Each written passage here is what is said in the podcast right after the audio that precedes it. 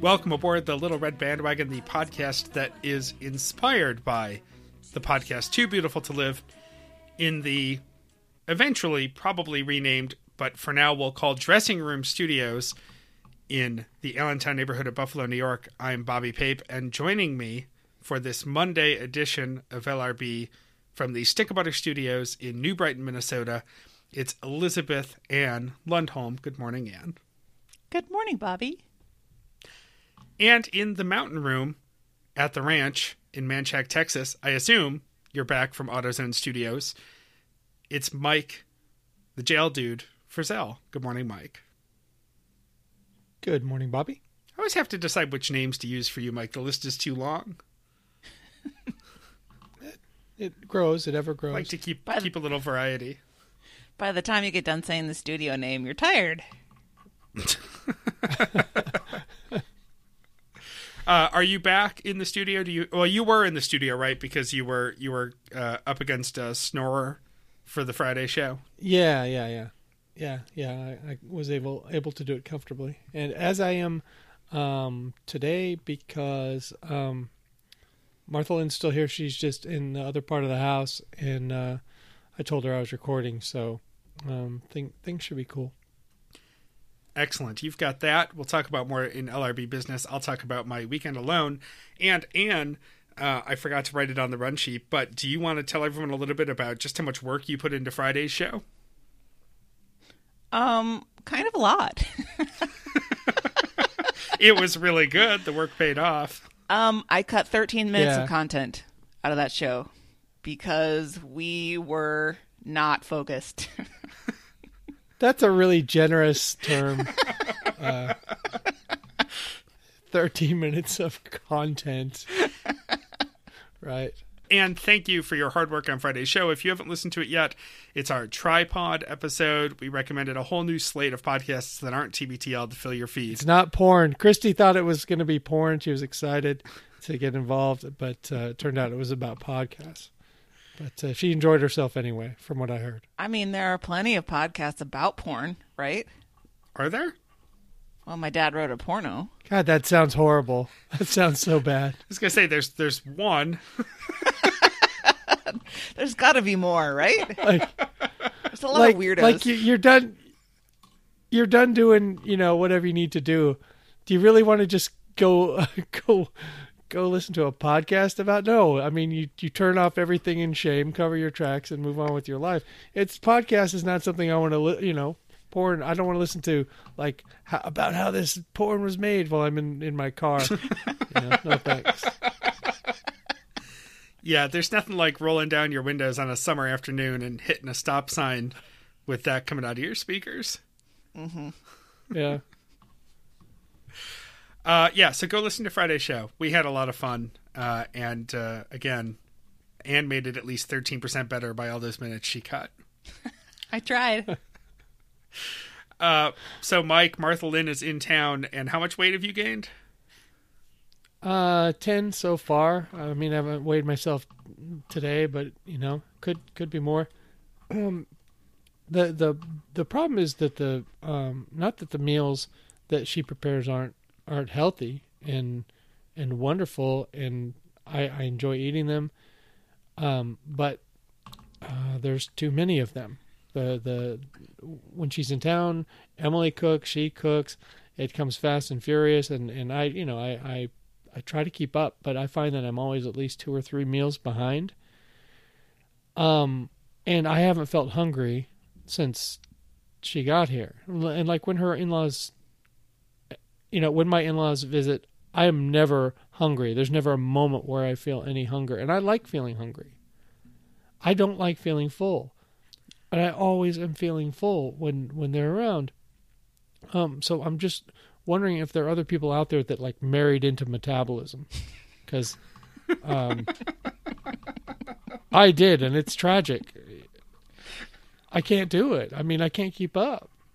Like, even even if they did nothing but feed me um, salad and and fruits and vegetables and you know even if that was all it's just so much that it it just always feels like I'm gaining weight or getting full or just you know I feel like a tranquilized bear most of the time, frankly, when when they're in town. Have you considered that maybe they're foie grasing you?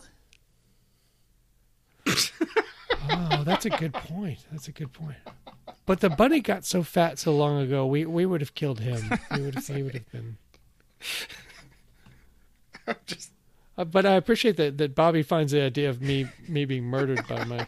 I mean, this is some Hansel and Gretel family. shit potentially. that's it. Hey, are you ready for are you ready for the baked spaghetti? I'm like, well, I got to pile it on top of the enchiladas. I mean, guess. don't I think it's a poor target because they get no drumsticks with you. Right. Yep. There, there's no big payoff like you know uh, when you're at the medieval fair and you've got the giant. Ah.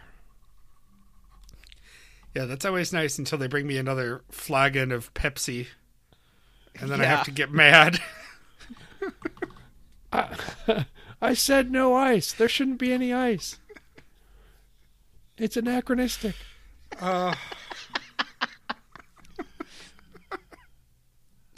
well, how much longer is uh, Martha in town, Mike? Uh, a couple more days, I, I think. Uh, got a fridge full of leftovers I'll be working on um, for a while. I'm interested in this baked spaghetti because I think I've mentioned it on the show before, but spaghetti Oh, spaghetti good. pie is one of the classic recipes of my childhood, where spaghetti is par cooked and then mixed up with a little egg to hold it in shape, and then patted into a pie tin with uh, a filling of ricotta and sausage, and then cheese on top and baked, and then you slice it. Sounds terrible. Bobby, I can't even tell you how good this this stuff is. Yes. Um, yes. Italian casserole is what I call it. Yeah, yeah, uh, you know. Delicious. I'm impressed at the um, breadth of cuisine that uh, that your mother-in-law brings to the table. You've got the baked spaghetti, and you mentioned some some Tex-Mexy fare. It sounds like. She can do a lot. She's very talented. Emily's a very talented cook too. But uh, Martha Lynn, um, she retired from teaching w- when she was married with Eddie, and uh, has been feeding that um, coal-fired oven of hunger three to five to seven times a day for decades. Look, those those pithy, friendly, harmless anecdotes that he writes are not going to write themselves on an empty stomach. No, you gotta Yeah. you gotta be satisfied and ready. When the inspiration strikes. Uh, let's get on to why there are seamless techno- uh, tech issues that no one will notice after I'm done editing today's show. Hopefully, uh, I've moved my studio slash office upstairs from the house, no longer in the Garden View Studios. Uh, mainly just making the most of Sam being out of town for the weekend. She doesn't know I've done any of this yet. We've talked about it. She thinks I'm just sitting around watching Bob's Burgers and drinking, which is also true. Yes. Uh, but uh, I am now upstairs in the dressing room because we don't need a dressing room. So we had a closet with a bunch of wasted space in it, and now I'm going to be working from up here so that I get a full window and working temperature control. Ooh. Yeah, I know. I know. I waited till the end of a long, cold winter to move out of the basement. All things in their season. uh-huh. Uh We're hoping to turn the basement level into a. It's a guest room with a bathroom right next to it, so um, we might try to host some medical students this summer uh, in an effort to pay our mortgage, and uh, that we could give them run of the basement level that way. If it's not me recording down in the basement all all morning. Oh, that's cool. Yeah. and also again just a uh, uh, nice window and it's near the bedroom and uh, the only downside is i'm staring into a giant full-size mirror because this was a dressing room and i need to do something about that because it's really creepy watching myself record That's terrifying. oh, Bobby. I hate seeing myself. Ugh, this is the the worst. this is the classic hotel setup and or hillary's childhood bathroom setup uh, so yeah anyway We've had some classic setups over the years. some classics. Uh, at least my microphone's not balanced on an ice A lot of Diet Coke cans. Yep, ice buckets. but no, I managed to get the boom arm up here for today. Uh, why don't we move on to some three or phones, or do we want to do them all as we go this week? I don't think we have any that are uh, just general this week. Okay. Well, then we should dive into Watch What Happens Live TBTL edition. Uh, everyone take note. We talked about this before we started recording. It took a few minutes to remember anything that happened this week, so roll mm-hmm. with us. and we're going to be talking about these in the order in which they popped out of our brains. So this may be a little bit disjointed, but here we go. Let's start with some entitled etiquette.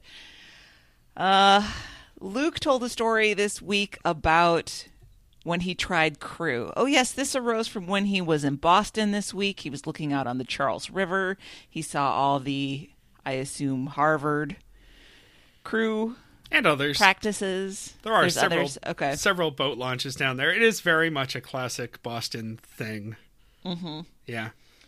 Uh, and this leads him to recall the time when he thought he would give crew a try because he knows what a calorie burn it is, and Luke is always looking to maximize his workouts. And so he went to the Crew Club of Seattle, and he said that everybody else that was there was 10 to 15 old, years older than him, so he assumed that he would, you know, just smoke them all. He would be the best one there, even though he had never tried crew before, and he was very shocked when he was the worst rower by a mile. and I was like, well, I think that sounds familiar. I think a mistake that um, people make when they uh, they mastered skill sports or, or, or, other sort of sports, like he was a unicycle mm-hmm. guy and he was basketball guy, and you see a sport like crew, and you just think, oh, that's grunt work, right? You know, back and forth, back and forth, back and forth. I could figure that out. Yeah, I, I all I have to do is get stronger, and I'd be great at it. But there's so much technique, and it's it's such a you know, um, crazy precise sport. I I got lightly recruited when I was a freshman at UW, and so these uh, graduate assistant level coaches for um, the crew team would uh, scour the uh, intramural areas for freshmen coming in that like fit the profile that that that might be able to row crew. And so they this this guy was like you know watching watching us play basketball and um, at different times approached maybe three maybe four or five of us that were playing you know just freshmen. The school hadn't even started yet because it doesn't start until almost october in at at the uw um, the, the uw UW. Luke said it this so week, few... Mike. Luke. Stop it. Said UW. Uh, it's infecting him.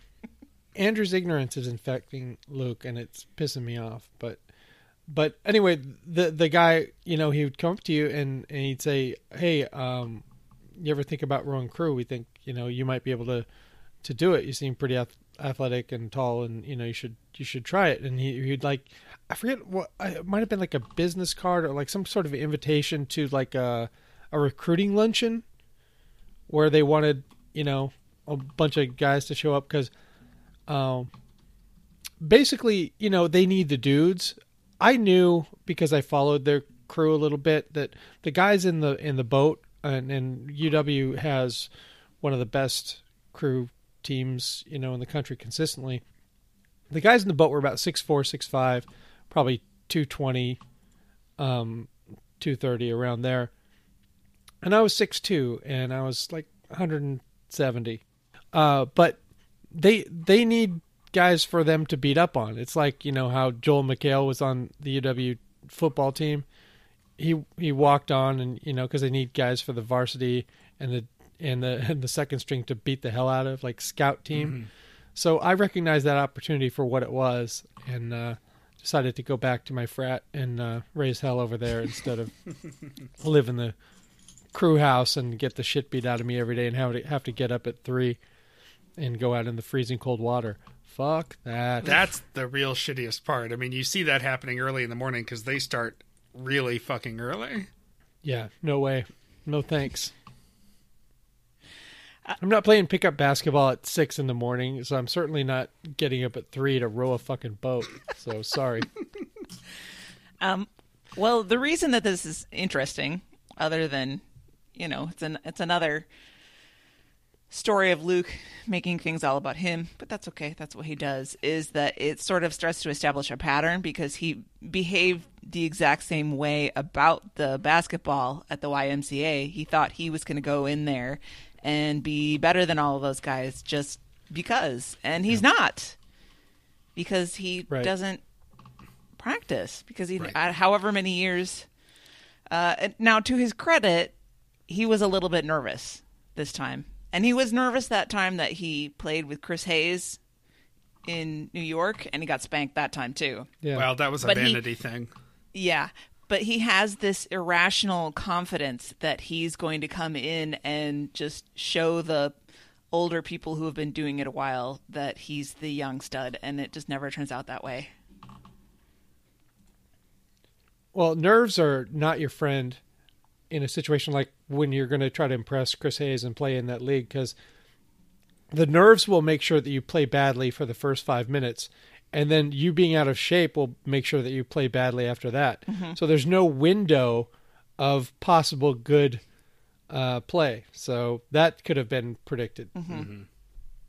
He's in much better shape now, and he probably wouldn't be as nervous to go back.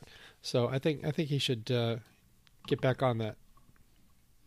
Yeah. When's Chris Hayes just gonna make love to uh, that young senator from the Bronx, or Ocasio Cortez? I mean, are they gonna have sex or what? I I think that's I don't the big think tension. so. there are too many Republicans lined up to have hate sex with her first. Yeah, yeah, that's true. Oh yeah, Her dance card is Full. they do have a hard on for her. Yes, they do. That's for sure. Uh, let's go on to the next segment, uh, suggested by Christy Wise. We're calling this one "Hello, My Fellow Teens." Luke has always um, been something of a hipster. I think he was legitimately a hipster when he started TBTL, and now he's a middle-aged daddish type, uh, trying to still be hip. And um, it's not a great look on him.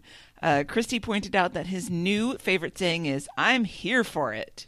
And so, whenever he's talking about something that he's been doing, be it the Segway tour, being, I forget what else he talked about in with this, but he said it a number of times this week. I'm here for it. And then he actually said lol in response to something Andrew was saying, as in Yeah. LOL, but spoken as a word. No, Luke, Lol. no. Lol. Not grown ups, people with 25 year old daughters do not say lol. Neither do their 25 year old daughters.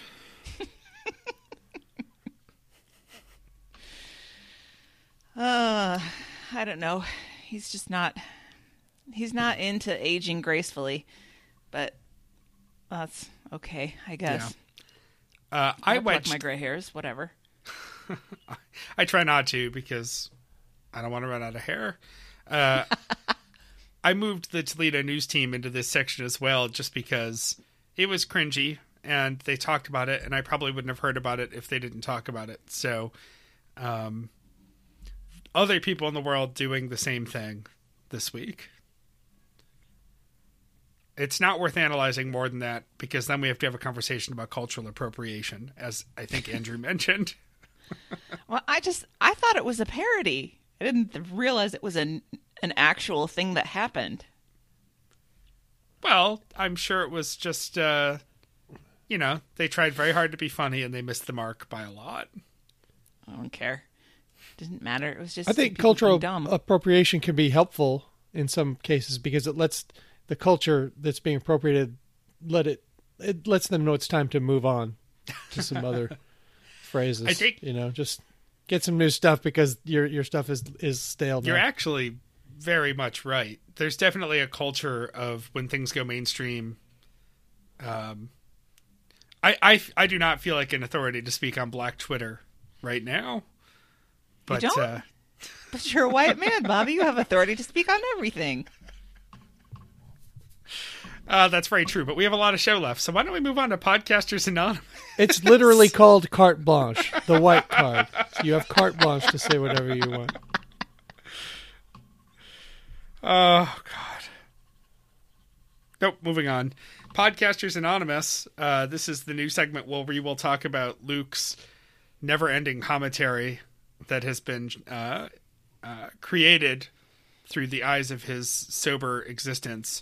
And again, I, I want to say this. We've said it before. This is not a judgment of Luke's life choice. It is a judgment of Luke's not shutting the hell up about it. Um, this week's conversation is people drinking in airports at weird hours and the possible justifications for that and uh, sort of side eye judgment of it. Um, to which I say, people can do whatever they want. Right. I mean, my Yeah, you don't know reaction to this was I mean, they got into a, a conversation about figuring out when it's appropriate to have a drink in the morning and you, if it's a bloody mary you can have it but if it's a i don't know like a whiskey coke or whatever rum and coke you can't have it in the morning and i'm like if you are having to make excuses about why you get to drink in the morning, I think that you should reevaluate your relationship with alcohol. Mm-hmm. Because it should be if you want to have a drink, have a drink. You don't have to come up with all these elaborate schemes to make it okay. Yep. And that's why I don't care if anyone sees me with my shower beer. Well, once you get the webcam installed, we can all watch. Oh, God, no, nobody wants that. Bobby, we, people get these these custom bathrooms all the time. These custom showers. You see the ads for them. Do you think there are um, there are people who have a special shelf put in above of, above the spray? You know, like upper upper left for your wine glass Sure. or your your your beer bottle or whatever it is. uh, absolutely. Absolutely, they would. Why not? Um, Yeah, you're paying like seven grand for it. You're like, hey, why don't you give me a little, uh, you know, you know, little shelf up there. I forget. Oh, what do you need it for? Don't don't don't worry about it. I forget where I stumbled across this, but somewhere this week I saw this collection of there was a, a tweet thread of someone who went through and retweeted all these pictures of ads for bathtub shelves, like the the trays that sit over the bathtub, and they're all just pictures of like a beautiful bubble bath and some cheese and crackers and a glass of wine, and uh, it's this dream of the perfect bathtub scenario. And the th- the thread was no one in reality has ever used one of these this way. Um, and I know Sam bought one a while back. I'm so glad she'll never hear this. It's still in the shrink wrap in the closet in her bathroom. It's aspirational. Yeah, exactly. It's this thought of you know you're going to lounge in the tub and have a glass of wine. Um, no, what you're going to do is I think you're- Jeremy should get on some sort of system where you we could bring like all the stuff into the shower. You know, the the the cheese plate, you know, charcuterie, and and somehow keep it all from getting soaking wet. You know, I think you know Jeremy's probably already got a an energy drink shelf. Oh, Jeremy's you know he's watching a lot of stuff in there. He's got all his energy drinks going. It's probably the only nice ten minutes of his day. He's These do they have you know those those helmets, those party helmets with the two holders for your beers? With Did I the say ten minutes? I meant an hour and a half. I'm sorry. I'm just wondering if they make a shower cap so you can keep your hair dry and also Yeah. hold two drinks. Two two beers on the Oh. side of the shower mm-hmm, cap. Mm-hmm. Just folded in there, chachi cigarette stuff. Back to that. Uh, let's go to technology on technology. Uh, this is from Monday's show. This is the epic journey that was the Segway tour in DC with Addie. Um, was it? Did we decide it was Cheryl? No, we couldn't remember her name. The middle-aged Cheryl seems fine. momish type. Yeah, She was a Cheryl. she was definitely a Cheryl. from Texas. Um, what's really surprising is that someone would just say that they were from Texas, because nobody is just from Texas. Because there's a possibility you might be from Austin, which is not Texas, or you might be from Houston, which is one kind of Texas, or Dallas, which is a completely other type of Da- Texas, or El Dallas? Paso, Dallas? completely other type. Dallas. Yes, you could be from Dallas. Um, But do you think that matters to anybody else from around the country? I don't care if you're from Dallas or Houston or Austin or Katy or El Paso or whatever. You're from Texas.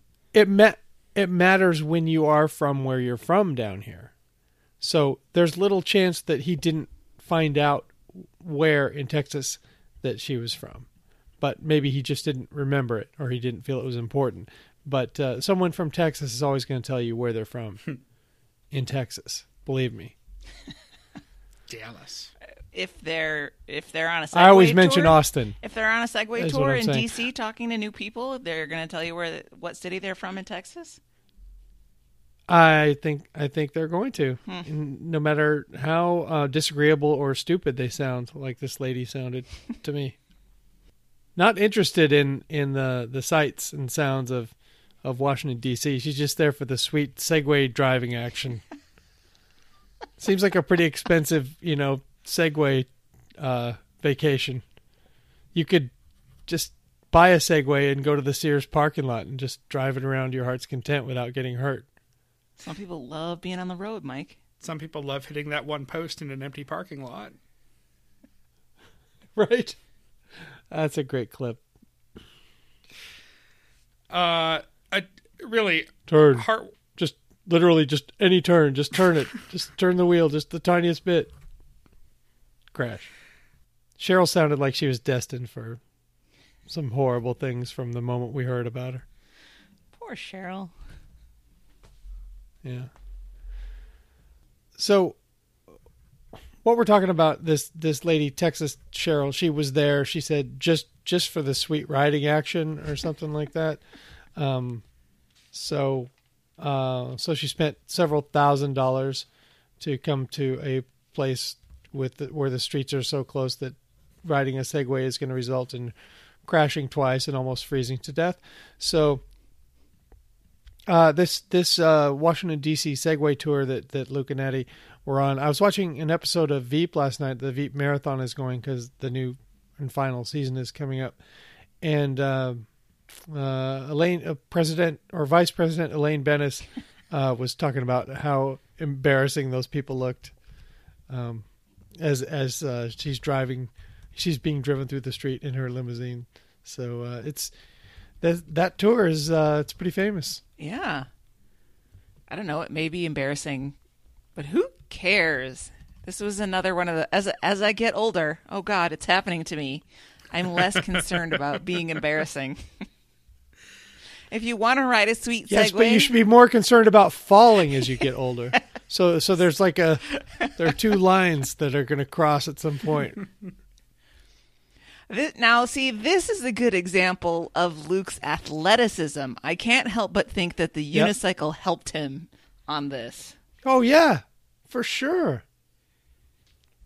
Yeah, he's not going to have any trouble with that shit. If you're if you're like if you've been like a bicyclist or or uh, you know a unicyclist for God's sake, a is not going to bother you. Let me read a, a throw your phone here from Ellen. Uh, giving my phone a heart to heart talk. First, I loved the Segway story. I don't usually laugh when people get hurt, but the mental image of this tour group carnage as told by Luke was too much. Craig and I did a Segway tour of Beaufort, or is it Beaufort? I actually don't know, or Beaufort, because I don't know, because I don't know which one it was. Before Beaufort. Well, there's UW. Uh, to be fair, multiple cities named Beaufort or Beaufort, so uh, anything's possible. Uh, equally dorky, but way less busy and safer. I think I'd shy away from it in DC. Too many obstacles. Second, it made me so sad to hear Andrew say he wouldn't do it because it looks dorky.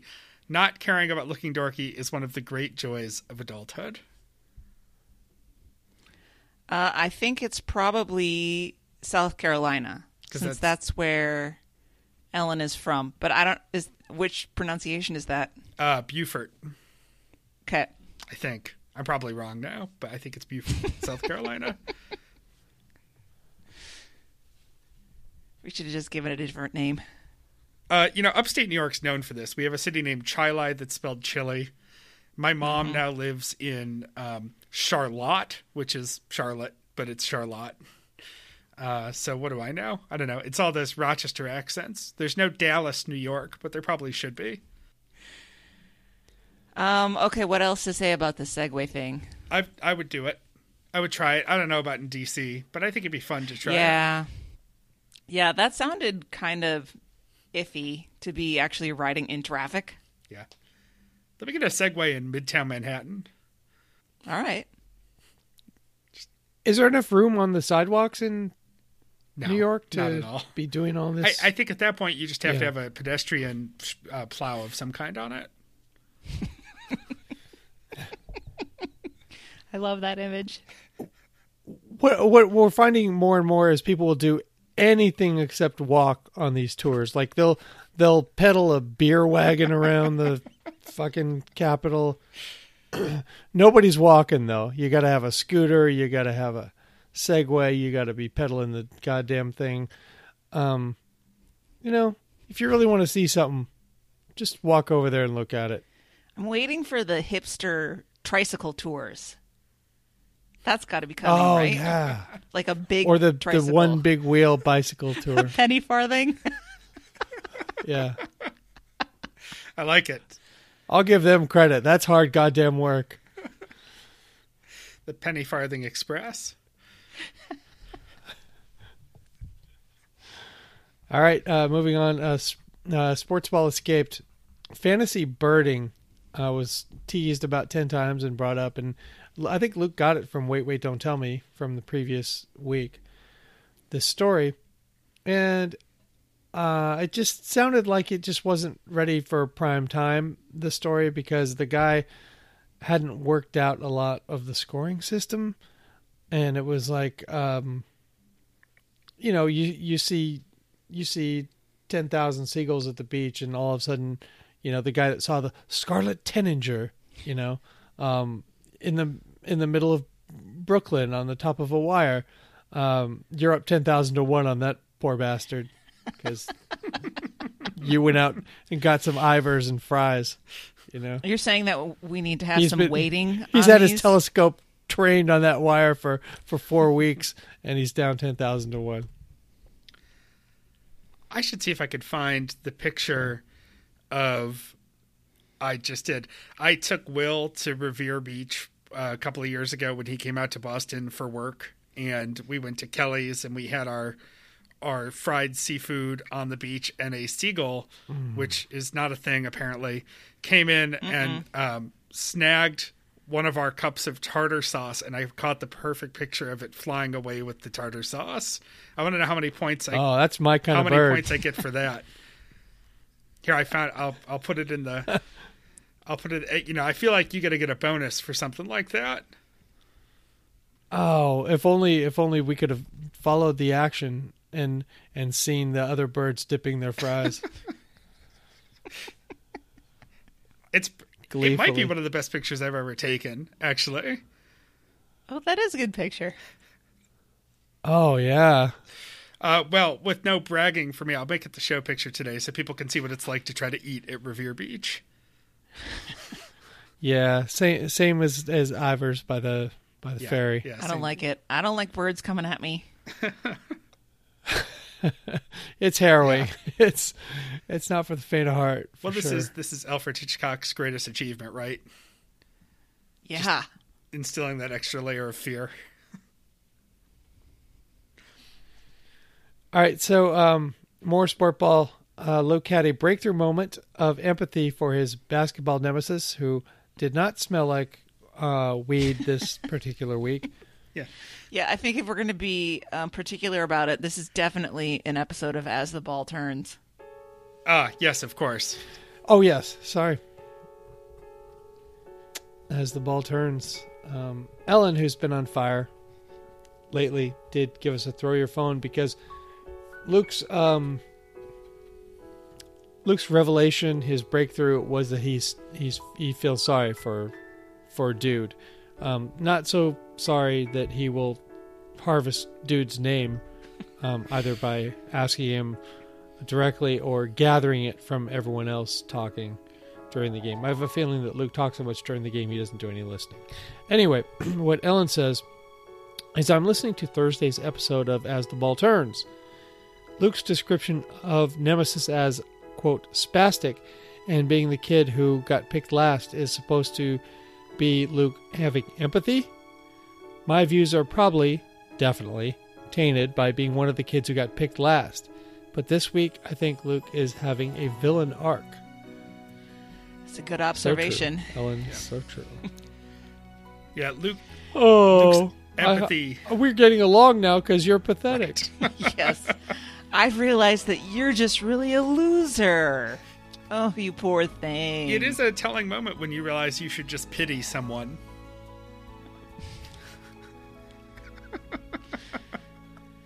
Of course, this is like 98% a construction out of Luke's brain. He doesn't know that this kid got picked last in gym. He doesn't know anything about him. Mm-hmm. He doesn't know that that this is Maybe he went to a really bad school. Maybe he was the third kid picked because He- there were kids way worse than him. he doesn't know if this is this this guy's attitude and um affect for the rest of his life. He's never seen him anywhere but the gym. How can he draw these conclusions from this teeny tiny data set? Let's not turn this into science corner. I'm sorry. I'm sorry. I'm starting to feel sorry for this guy because he has to deal with Luke. Yeah. Mm-hmm. Yeah, Luke should have a T-shirt when he when he shows up for that that says, "Oh, this asshole." Yep. Sometimes people just don't like you. And that's okay, Luke. It doesn't I'm trying to come to grips with it lately. I think we all are.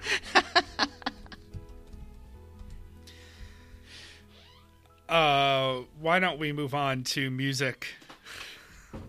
we'll go to music for your overanalysis, a new segment thanks to Alanis Morissette's 25th anniversary Excuse me, Bobby. album. That's Alanis. Alanis. Alanis. Morissette. Alanis. Rhymes with Adonis. I mentioned this before we started recording because I could not keep it in, but I can't believe that Luke allowed Andrew to say Alanis Morissette for two days As a- without correcting him. A behemoth of a mistake. oh,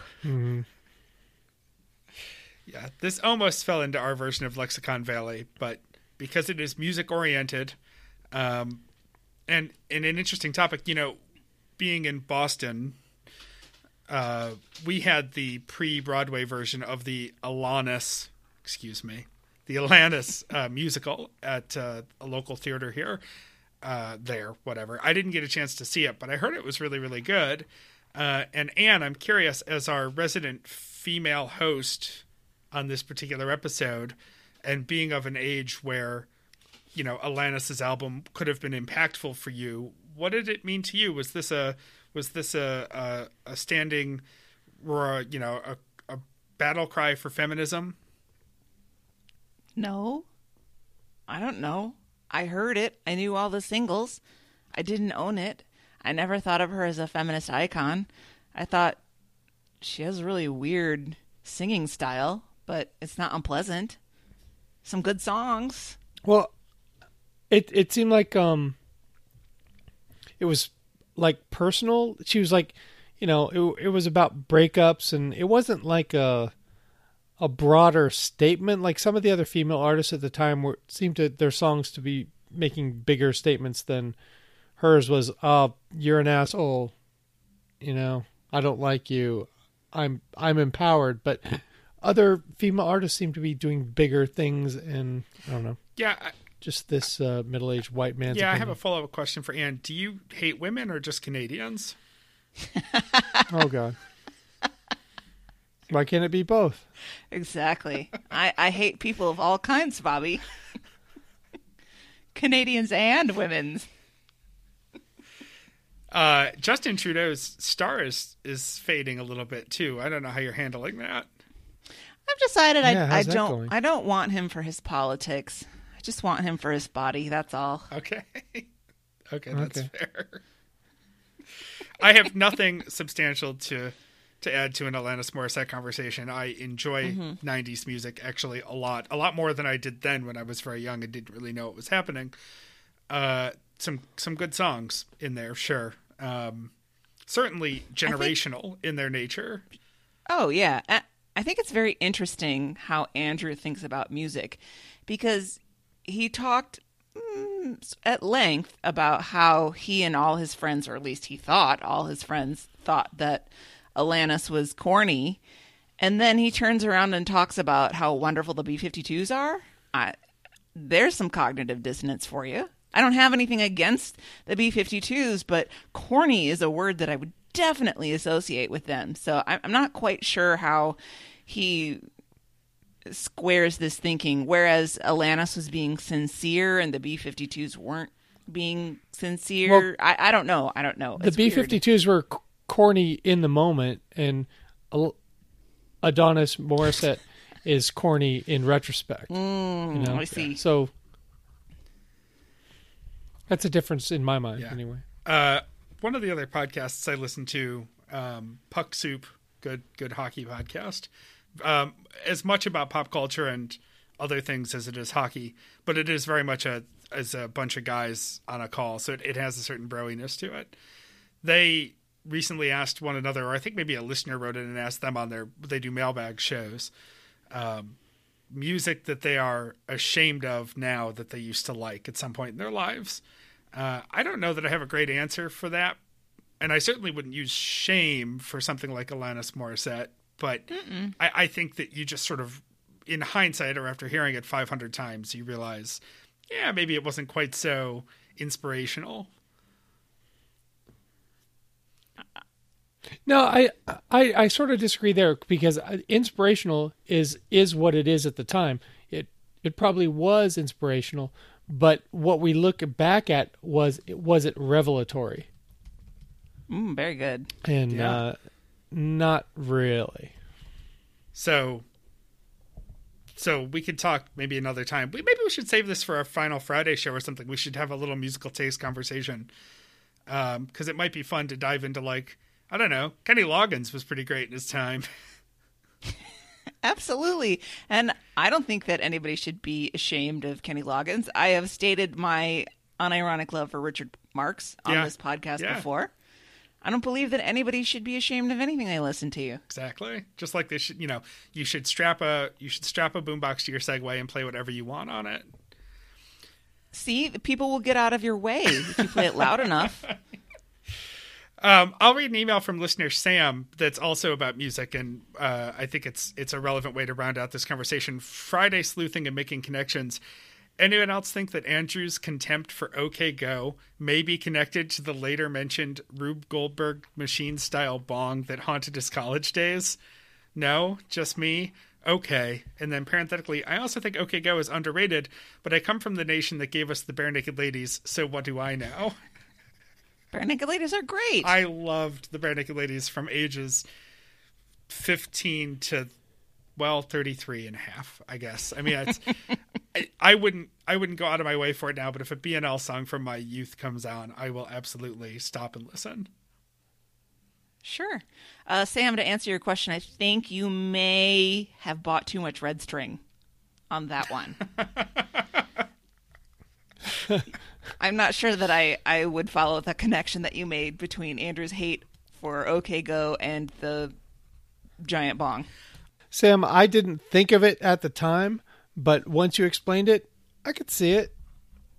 I can see it.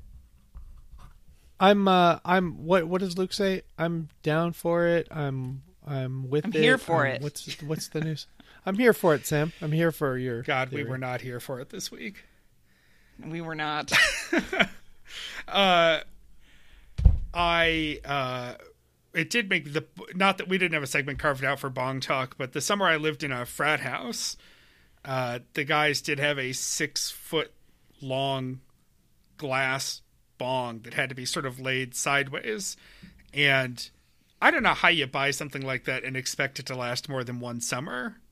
Like, of course it's going to get dropped at some point, and of course at some point it got dropped in someone's room, and then glass shards were found in that room for months. and the bong water. So Andrew was really right to be concerned about the bong water changes at Luke's uh, bong amusement park that he wants to open in Bongy Bong, Australia, or wherever wherever it is. Woodenbong. But uh, other than that, I, I, I was kind of getting behind the idea, you know, with uh, Uh, you know how at the dentist they they you know you just put a, a new they just slap a new like uh, protective cover Mhm, over sure. every time they use the instruments. You know, and you go and you, there's this giant wooden bong, but it you know it's it's encased in um, tempered glass, and and you can you can get you know kiss the bongni stone or whatever. Um, it's the like it's like you know stoner good luck forever or something like that. I mean this could be huge. And if if they need me to go with them to australia um, for the next tv telethon to start start the ball rolling business You're willing to wise do that? i'm willing to do that because uh, obviously the guy who makes the bongs maybe he's not the best bong maker but he was smart enough to know that you know he he was in the bong business if you listen to the story. Sure. he was in the bong business and he was smart enough to move to bongy bong australia um Woodenbong australia. So what do you think he had in mind? He just doesn't have the business you know chutzpah to get it off the ground. I think with the contributions of our listeners our jam fund um and and with uh, apm paying to to send me to australia with the guys i think we can get this whole bong thing off the ground um, I think this is the idea that gets us all rich. Luke had an idea, and I think we should we should run with it. I mean, it was it was the obvious idea sitting on the table, but he he made it real for me, and I think I think I can make the whole thing realer for everyone. I think Mike just took this to the Shark Tank. Yep, I have a that's how. I lost my legs, but you know I still have two more limbs. So I have a question for you guys, and I'm very serious about this question. What is it with men and giant bongs? Is it a penis thing? Ugh, I, I I hadn't thought of that. maybe. I don't Probably. smoke weed, so I'm not a good. I don't know. It's a it's a way of I guess being productive or acting like like you're some sort of engineer when you just want to, you know, watch some more Bob's Burgers and, Right. you know, get the guy from Workaholics to get your Taco Bell delivered. I don't know. I, it, it,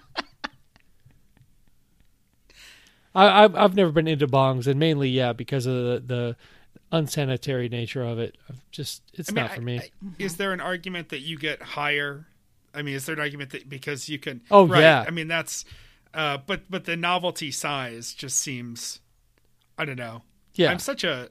I, I just want simple answers to things. If you can just hand me a cookie, then I'm done. Like I mean, I just think that yeah, yeah, yeah. that you should focus on bong technology. Make a better bong, not a bigger bong, guys. Hmm. uh, two stray notes. Not about size. Uh, two stray notes from this conversation before we move on. To, It's all about the wood. it. One, uh, you mentioned dentist, and that made me think I could live a hundred thousand years and never want to hear Luke say "dental dam" again. yes.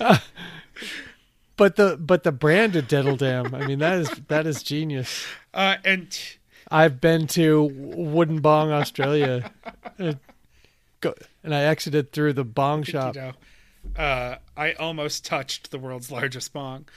Um, and also, um, it does make me wonder about potential industries for dildo Newfoundland, Oh, yes, which is a real place. similar interactive experiences. I'd like to visit the dildo museum. Could be interesting. Your friend loads the dildo three floors downstairs, and, and it comes shooting up. All to the- right, This all is right. why the three of us are not allowed to do this. We got into trouble the last Yeah, time. Yeah. why was did just the three why of did we do this again? Yes. How could we forget history like that? Uh, Mike, could you push through here for us onto the next segment? All right. Um, Self Actualization uh, Chronicles, also known as I Was an Asshole. Sarah Silverman does not want you to ask her to be on her podcast. I mean, more specifically, Um, she doesn't want you to follow her just so you can ask her to be on your podcast. Wasn't that the thrust of it? Yeah. And Um, this is this is proving every fear that Luke's ever had about this sort of thing. Well, yeah, here's the thing. If if um if you don't want to go on someone's podcast or you don't want to even if you don't want to read their request, uh there are ways that to make that not happen that take about 3 seconds to Mm-hmm. to enact without openly saying, "Hey everybody, I'm an asshole." Which is what she declared right there Yep. because I guarantee you that one of the reasons she's as popular as she is now is because she did podcasts. Yep. Yep. And I think that Luke is not really. It's not the, necessarily the same connection. I don't want Luke to ask Sarah Silverman to be on TBTL. I don't want Sarah Silverman to be on TBTL. I can hear her in any number of places. Mm-hmm. What I mm-hmm. think the problem is is when Luke has had Jen Kirkman on Livewire and they've really liked each other and hit it off and they're hanging out and they've got a good vibe, then I want him to say to her, "Hey, you should come on my podcast sometime," because I think that makes Yeah. sense. Him doing a, essentially a cold call on Sarah Silverman to ask her to be on his podcast is something different. Yeah. TBTL is supposed to be an invitation to the after party, right? It's supposed to be the Yeah. the wind down from all of his other shit, and we just get to sort of bat it around.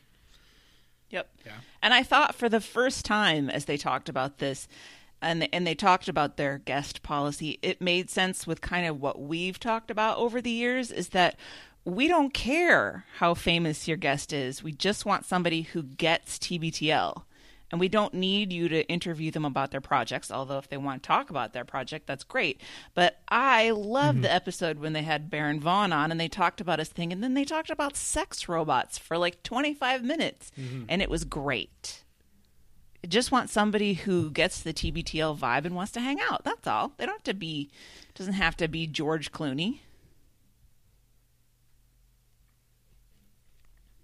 Sorry, I was just thinking about the tourism board at Sex Robot New Zealand. Bobby, focus.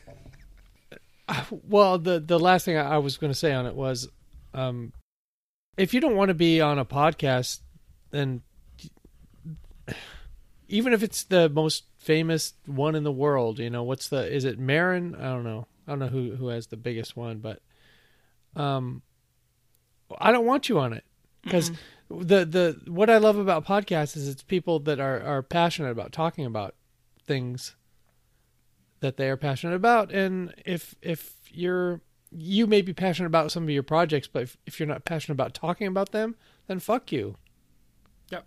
Yep. you know? Just make it and put it in the world. If i find it i find it. But um there's so much content that i've been turned on to by you know hearing these people talking on shows that you know i i didn't know who this person was 10 minutes ago and now i'm listening to them and they're just crazy about whatever this thing is that they did. And then i go listen and i'm like wow that was amazing. So you know go go back uh you know go back to your home in the hills and close the door and fuck you. Don't care. Yep. And I think it's good for TBTL Sorry. to have a gift a guest every once in a while because it remind it's a nice break from Luke and Andrew and then it also reminds us how much we enjoy Luke and Andrew's conversations. Mm-hmm. You know, it just serves to highlight when you go back to the normal stuff. You're ready for a change and then you're ready to come back afterwards. It's kind of why I like vacation weeks. It's a nice break, but then they get back together and I'm like, "Oh yeah, these two guys, they're friends. They're fun." more camaro kev I was just going to say the same thing. Yeah, not every guest has to be famous. Just famous to us. Yep. Or not even that. Uh, let's go on to our final topic picky eating. Uh, quite a few food topics this year. Uh, Luke is upset because he postmated or whatever uh, Blaze pizza and he forgot to order cheese and it came without cheese. And he says that cheese should be default on a pizza. So I've never been more on the page with Luke. Um, Really? than with this. I mean, seriously. Let's imagine that you have kids and you're in some city and you know, uh they you're used to going out to Mod Pizza or or Blaze or whatever and the kids, you know, they get to point everything and um they get their pizzas made. And you're ordering it online and you forgot to click into the cheese and you've got to present some pizzas in a hotel room or you know wherever you are to kids that don't have cheese on them um, this is why we still need to be defaulting to cheese in america The kids. this is a platform that i think uh, the kids will be I- fine. If there is a you could you could win the nomination right now by just saying cheese should be a default and and you would win on both sides of the aisle with that because we're all fat and we all want more cheese and imagine the disappointment in some child's eyes when when they look up you know tears welling Builds character. where's the cheese Uh, I'm a, I Where's am cheese, I'm a little Daddy? curious about our narrator. Um, i- is he a reliable narrator, or did he specifically go into a super custom option where you have to choose all your toppings? I'm sure that's what he did. that's a good point Because That's I've never tried point. to order Blaze Pizza online, but I have been to a Blaze Pizza actually fairly recently, and it's one of those places Mm-hmm. where you start with uh, either a, a set menu option style of pizza, you know, they get about a dozen classics, uh, or you can DIY. Um, but you know, I- I I have to think there's a cheese or no cheese menu at some point. Like you don't have to think to add it; they ask you, "Do you want cheese?" Um, and maybe he thought that meant all i'm saying is if he was right he's he's Yeah, righteous Well, let's rename this segment "Huge if True." right This is the Jeremy's favorite segment. right All right. Well, once they get talking about cheese, Andrew has his own cheese story, which is the opposite, which is that he it was a very long hot dog story about how he bought sausage and it was going to be his perfect day and he was going to watch the game and he was frying up some sausage and then it smelled weird and he realized that it was ch- uh, cheese filled sausage, not filled, cheese incorporated sausage. There was cheese in it. There was cheese in the grind. Sure. Yes, it was Asiago cheese, and he was like, eh, eh you know, it- it's not Roquefort, Andrew. Asiago is not like a weird kind of cheese.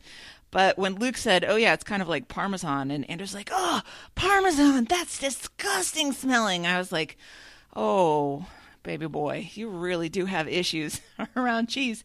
But he could not eat the sausage, and he had to go down to the wherever he went and get more sausage, and it was all a very big thing. We got a uh, a really a point by point um, commentary from Callie on both of these issues. Uh, as far as Luke's goes, Callie says Luke orders two custom pizzas, get mad they don't have cheese when he ordered them without cheese. As far as Andrew's cheese sabotage sausage, Andrew physically holds his nose when walking by the cheese counter at Whole Foods. Number one, the cheese is shrink wrapped. Oh, the cheese God. counter doesn't smell like cheese. Two, the cheese counter is the best part of the store. Three, he can't even smell cheese. He's like he's like a a, a ten year old that um, when someone hits a home run at uh, Safeco Field now T-Mobile Park, and the crowd you know cheers, they hold their their hands over their ears and cry. You know, it's like, come on, baby, it's it's something good is happening here. In this case, it's cheese. In that case, it's a home run. In this case, it's cheese. No one wants to see you put your hands over your ears or your or hold your nose. Oh my gosh. See, I've tried. This is awful. It's the worst thing that could have happened to me. I've tried to be more sympathetic to Andrew to this over the years because we have talked about how psychological this is more than anything because he'll eat melted cheese, certain kinds of melted cheese. You know, he has all these weird rules, and we've talked about how his sister really did a number on him over um, convincing him that cheese was gross. So I have a lot of sympathy. If he doesn't like it, he doesn't like it. If it's going to make him physically gag, then you know that's a thing. But you are an adult. It's, we can judge you for the way that you handle this, and he handles it very poorly. Mm-hmm. A la plugging his nose in the Whole Foods. Come on now. This is like a fish counter. If the cheese counter smells like cheese, it's not a good cheese counter. Mm-hmm. Oh, Luke could have just ordered vegan cheese from Blaze. Yep. Yeah, so I just tried to order a takeout pizza from Blaze. Now he may not have ordered through that menu. He might have ordered through like Postmates or something. But if you try to order Yeah. directly from Blaze through their online ordering system, you get like 18 different cheeses to pick from. Oh yeah, that's that's true. There may be the the layered ordering uh, could be a problem. If, if Luke just scrolls past the cheese section where they list all of the cheeses you can have. Yeah, this No, I'm I'm saying I'm saying when you're when you're using Like um those Postmates extra or grub Uber hubs or or whatever. Yeah. whatever. there are Some sometimes that there's that you have different uh, interfaces. So yeah. But there are eight, eight But I- cheeses. like I said, if he's right, he's righteous. yeah, right. Eight cheeses to choose from here. Well, seven and then one vegan cheese, which I refuse to actually call cheese, but um I know it may be delicious, but it's not cheese. It's kind of lacking the actual. It starts melted, Cheese. and then when it heats up, it it solidifies. It's just like totally wrong consistency. I I think the other thing that I want to mention that we haven't talked about that I- I need to mention is that I will never go to Blaze Pizza because, of the grammar. they don't because of the grammar because their slogan is fast fired f a f i r e apostrophe d that's not a thing guys we, makes me so angry we've actually had this conversation before. we have had this conversation before i will say it to anybody who brings up blaze pizza it may taste good i've been there one time when i was dragged by my coworkers i'll never go back because i cannot let this grammatical torment or tournament mike stand Yeah, you can't let it stand. Uh, I understand. unacceptable You're in the you're in the tournament. It's it's it's i'm tur- in the tournamenting for you. tournament Well, I want I wonder. Uh, the Blaze is LeBron's shop, right? Is it? i don't Um, know I Bobby? actually don't know. I Blaze just made it to I- Western I- New York. There's one sort of nearby, and it's out in the suburbs, so it's not a regular thing on my radar. if not still, he was once a big part of the investment in, in Blaze, and and the reason I'm was asking is because when when he gets Luke Walton fired, is there going to be an apostrophe in the in the fired? Well, when I when the first of these shops showed up here a few years ago now, I was like, I how can they not know? This is just this is outrageous. And they actually have like an mm-hmm. FAQ on their website where they're like, people have told us that it's wrong, but that's just because we're the fun out of the box restaurant that we are. Yeah. We're about breaking the rules, No, no, baby. it's a pizza. like, please, please put it in the box. I'm like, Don't be an out of the box No. pizza restaurant. You're morons. You need to be in the box. You're morons who use grammar incorrectly and then tried to make up a story when everybody pointed it out. So mad at Blaze Pizza. when they really should have just sent out like sign ninjas to paint over the uh, Exactly. apostrophe immediately upon the barrage of uh, of grammar Grammar nerds police. around the world. If Yeah. LeBron, right. if Le, oh, we need to fix this immediately. if LeBron is is Blaze Pizza, and I'm now remembering Kobe Bryant's long ago um, Nutella sponsorship, they could come together for a great dessert thing. I'm not a fan of Nutella. I would hit that. Blaze little uh, spreadable Kobe on a LeBron crust. No, Bobby, no. Let's move on to the last Wait, food topic Ann, of you- the week. I- Wait, are we done? Have we talked about the fact that you don't like Nutella? No, I don't really like Nutella that much. Emily doesn't like it either. I, I don't I don't really like chocolate hazelnut. Hmm. It's a c- combination that's very popular that really doesn't do it for me. Gianduja Yeah. is a combination that I don't I don't really like very much. When I was a kid and living in Switzerland and Nutella is everywhere and just a regular part of breakfast, I when I would go to a friend's house, I was just so excited that there was chocolate spread at breakfast cuz God knows my mom would never do that. I ate it, but you know, now that I'm a grown up, I'm just sort of like, eh, this doesn't do it for me. You can have chocolate in whatever form you want whenever you want. Exactly. Yeah. I have a jar of Nutella in the cupboard right now because I bought it for a baking application, and it just hasn't appealed to me to do anything else with it. Hmm. I know it's weird. It's weird. Uh, yes, we are Talk moving you. on uh, to uh, unhinge your jaw for the next one. Oh yeah, Andrew went to Arby's. That was his story for like Wednesday or whatever, you know, Andrew's big life. And got the biggest sandwich on the menu, the Big Montana or whatever they're calling it now, and it was so big that he couldn't handle it. For the first time, he could not fit it in his mouth. Bobby, if you say anything, I will come through this internet and strangle you. No, I, I don't know Um, what you're talking about. He Uh-huh, did sure, finish it sure, though, sure, right? Sure. I don't. I don't know. Number one, do, and this is another. I'm asking you, men. Do you always have to order the biggest sandwich on the menu, or is that just Andrew? Oh, no, fuck no, no. no, definitely not. No. quite the opposite. I'm a like if I have to hit a McDonald's drive-through, I'm often the two cheeseburger meal guy because I like the ratio being right. I don't want a mountain Mm-hmm. of meat sandwiched between two tiny little buns. I want Jesus Christ, I just said that. I want um Maybe we should give into this. I want I want the you know if I'm going to get an Arby's beef and cheddar, I'd rather have you know two, uh, so that there's more cheese to go around than to have one with double meat. Yeah. Well, let me read you about the sandwich that A- Andrew had. It used to be called the Big Montana for a minute um, back in the day. Right now, it's called the roast beef half pound. Oh my And god! it says, uh, "Let Arby's introduce you to the largest roast beef sandwich we've ever made, the half pound roast beef. We just kept adding more of our signature roast beef until the bottom bun could barely stand it anymore." Okay, so that's what he sweated his way through, but what he should have been sweating his way through.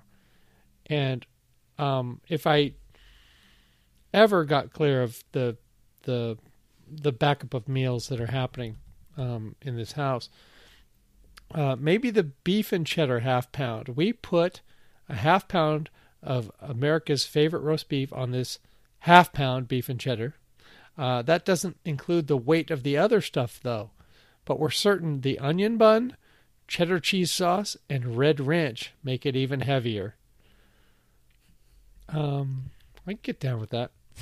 But um, For sandwiches. Sorry. I just can't help but think anytime we talk about Arby's now, after the time that I did a show with Phyllis and Stu in Minneapolis, and we talked about Arby's, and uh, Stu referred to the Arby's meat as having a quote labial quality. oh, I've never thought about Arby's the same since. It's not going to stop me from finding Oh, the closest Arby's after the show. yeah, yep. So we need to keep going here because Um, I got to eat. No, so, well, speaking of closest Arby's, let, let me let me just um, let me say one thing.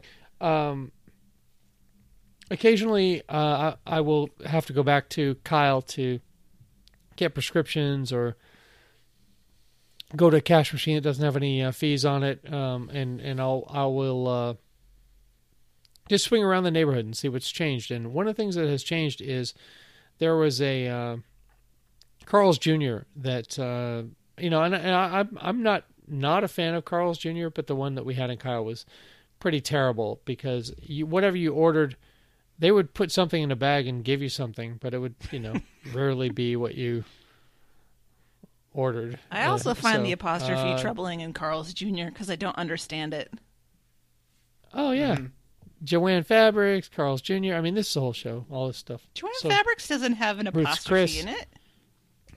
No, I'm just talking about all, all of the all of the names of places that don't quite make sense to us. We need to to do a deep dive Mm, okay. into all those to I think it'd be satisfying because instead of wondering every time you drive by Ruth's Chris, wouldn't it be good to know Mm-hmm. Yeah. what the story was?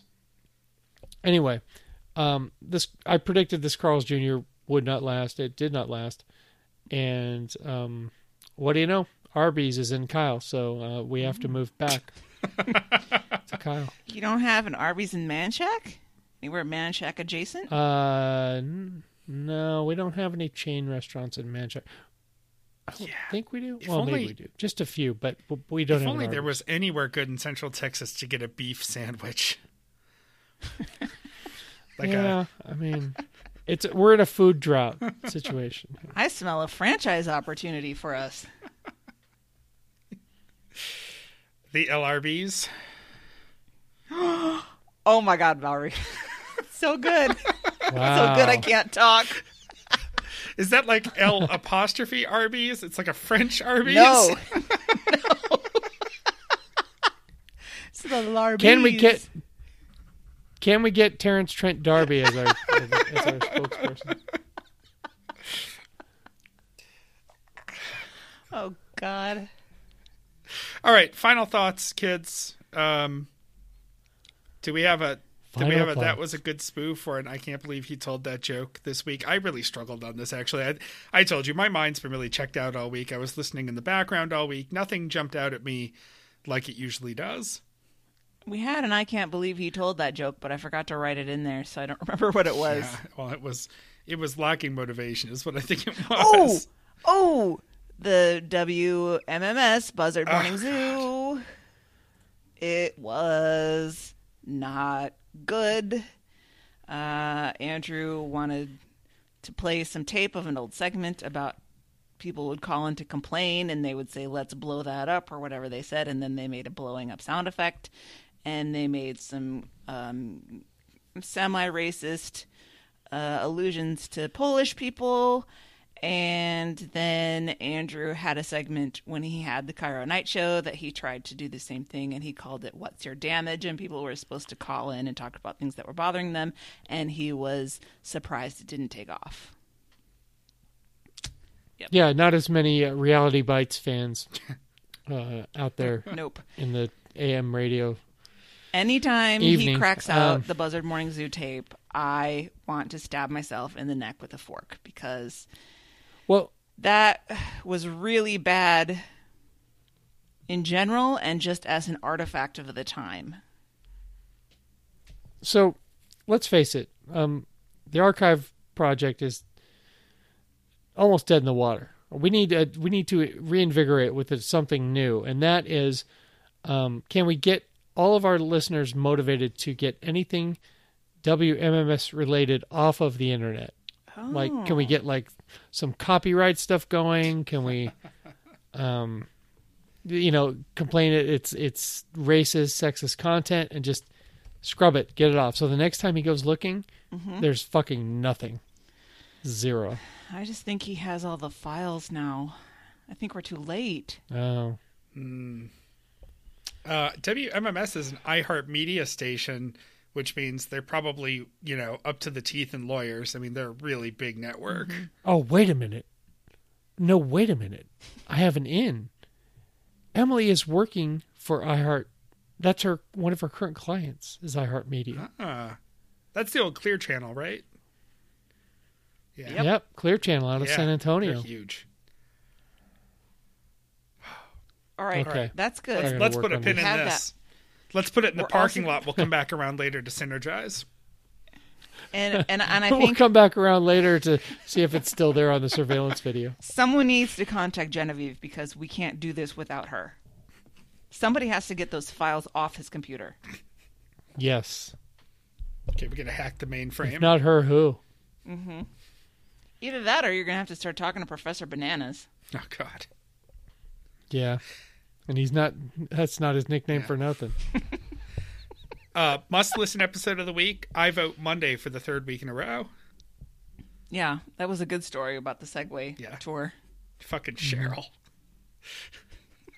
Cheryl. What was she yelling when she was in the back? I'm I'm about done with this. I'm about done with this. No, Da- no, Cheryl. No, No, you have it reversed.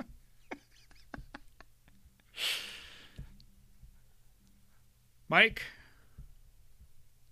Yes. Oh, uh, sorry. Housekeeping. Buy stuff from us. Uh, LittleRedBandwagon.com. The archive project uh, limps along. I think we're going to move on to the WMMS project at this point. But if you still want to do archiving, uh, contact Christy. or contact her. Buy stuff from Contact her Amazon. about the WMMS stuff. We're not going to brief her on it. I just think it'd be fun if she gets bombarded with emails about it. Right. Especially if you guys listen to the episode before she does. Sometimes it takes her a day or 2 Uh, let's see. Um, our, our link on Amazon, uh, littleredbandwagon.com forward slash Amazon and earbuds and earworms. This week, uh, vocal harmonies. Melodies. Is I the thought theme. vocal melodies. So- Is it no, harmonies? I think it's harmonies. That makes more sense. melodies, harmonies, Okay. Yeah. Hope there's some Something. Boyz II Men on there. harmonies, Okay. melodies. Oh God, yeah, wouldn't be without it. Nope. And if you'd like to get involved with the show, you can go to littleredbandwagon.com. You can go to throwyourphone.com. Honestly, the content that you guys send in helps us remember what's happened on the show this week. Now that we're not taking notes Thank you. anymore, it is extremely mm-hmm. Appreciated. Uh, join us on our Facebook group. The show Twitter is at LRB Podcast. You can email us at littleredbandwagon at gmail.com. That is the point of connection for the WMMS archive project. Get to it. The voicemail and text is 802 432 TBTL. That's 802 432 8285. Fax Bobby your butt at 617 354 8513. And with that, Bobby, please get us out of here. Until next time, this right here is the next party. Unfortunately, and we do love you, John. the show was not nailed. it's not nail certified. It's gonna be a Nope. it's gonna be a tight, nicely sweet smelling, tightly wrapped show after I cut out all Glossy. of the drops. Yeah. Yep.